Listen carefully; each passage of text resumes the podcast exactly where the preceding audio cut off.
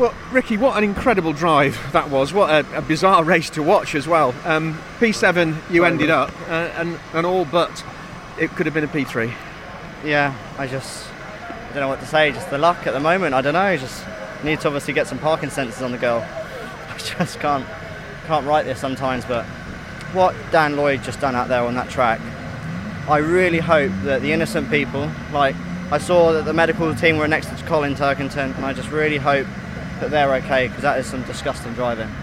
You know, you can see down the side of the car, he's just tried to cut in. What am I meant to do? I'm on right on the white line. Um, I just feel sorry for for all the guys um, that got caught up in that, and I also feel sorry for my team.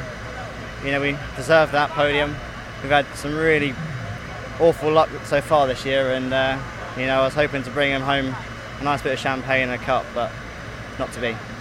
Um, having dealt with the, the incident, you then got your head down and drove a really good race. No, thank you. It means a lot. Like to have, uh, you know, a legend like Josh Cook behind you for 20 minutes around Oulton Park is not easy. And um, Josh raced me hard. He raced me fair. Um, you know, got a lot of respect for, for my competitors out there. Um, but yeah, no, that's just disgusting what happened at, at the start. Not nice. Not nice to see. Well, unlucky, but a real silver lining, as I say. I think you drove a tremendous race, so onward and upward.